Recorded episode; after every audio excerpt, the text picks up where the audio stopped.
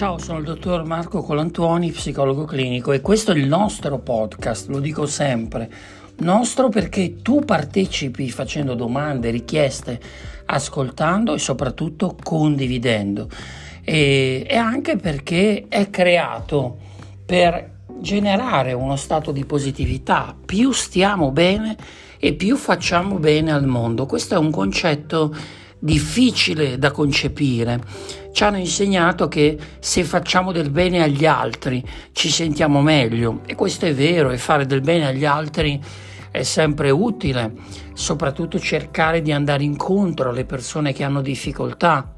Ma quello che spesso non ci insegnano eh, fin da bambini è che il modo eh, indiretto, probabilmente più nascosto, più velato, per fare del bene alle altre persone è proprio quello di cominciare a migliorare se stessi.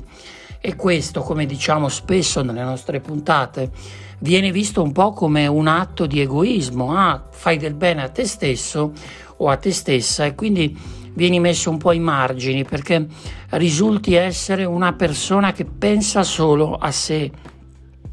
Ma d'altronde eh, l'antico detto ama il prossimo tuo come te stesso.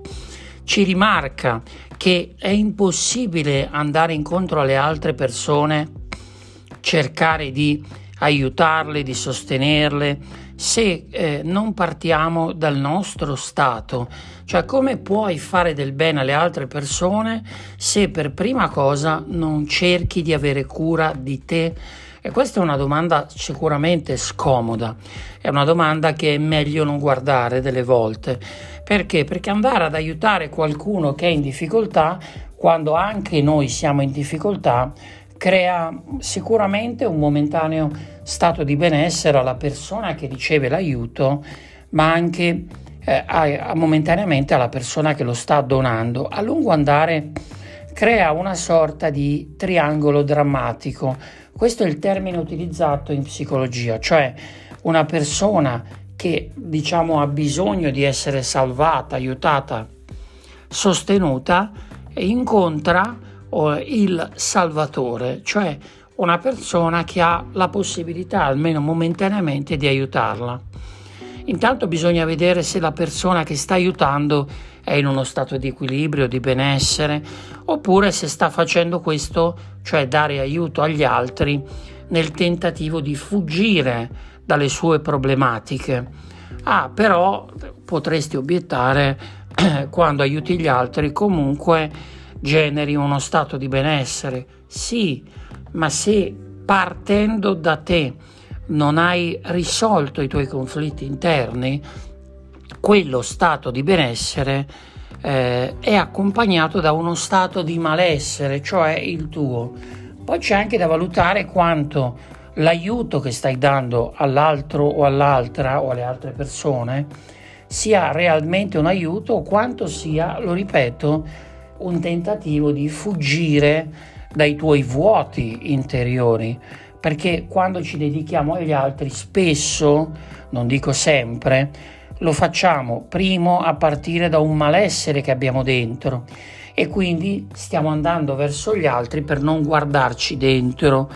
E secondo per generare contemporaneamente a uno stato di benessere dell'altro o dell'altra uno stato di positività in noi, perché comunque fare del bene agli altri fa stare bene, ma non è duraturo se a partire da te non hai risolto i tuoi conflitti. Quindi quando è bene aiutare gli altri? Allora sempre, ma primariamente osservare se lo stai facendo per eh, fuggire dalle tue problematiche, perché comunque la psicologia ci insegna che fare del bene agli altri fa stare bene anche a chi lo fa, quindi sicuramente un esercizio utile a far star bene qualcun altro, ma anche a migliorare se stessi.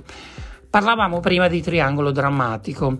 Il Salvatore incontra, diciamo, la vittima e la vittima non è mai abbastanza soddisfatta nel disegno del triangolo drammatico di quello che le viene dato e a lungo andare trasforma il salvatore, cioè la persona che era corsa in suo soccorso, in una altra vittima.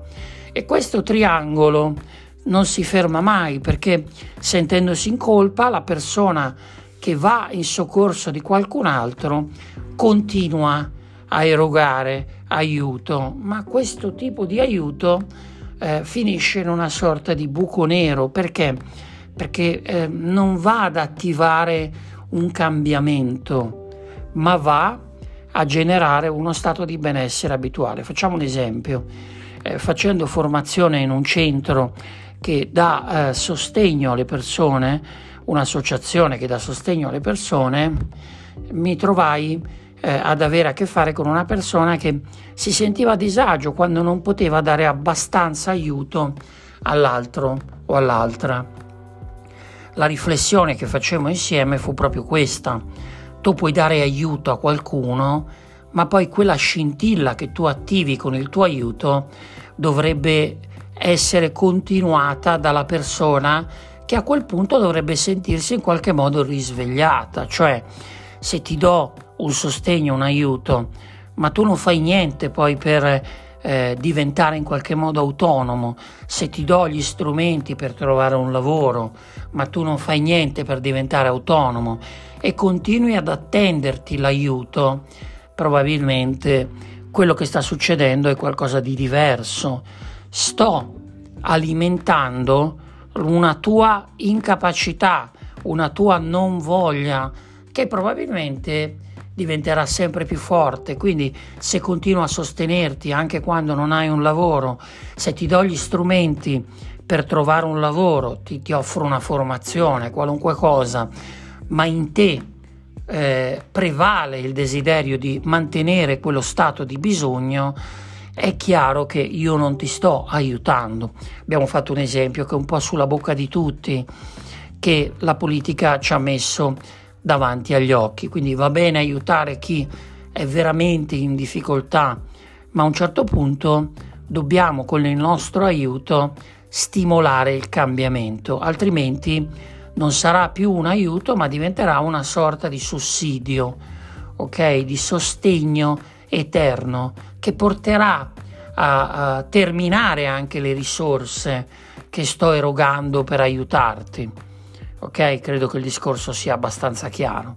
Se hai delle domande da farmi, scrivimi in direct a DR Colantuoni, ricordati di condividere, condividere, condividere questa puntata che si intitola Quando è bene aiutare gli altri.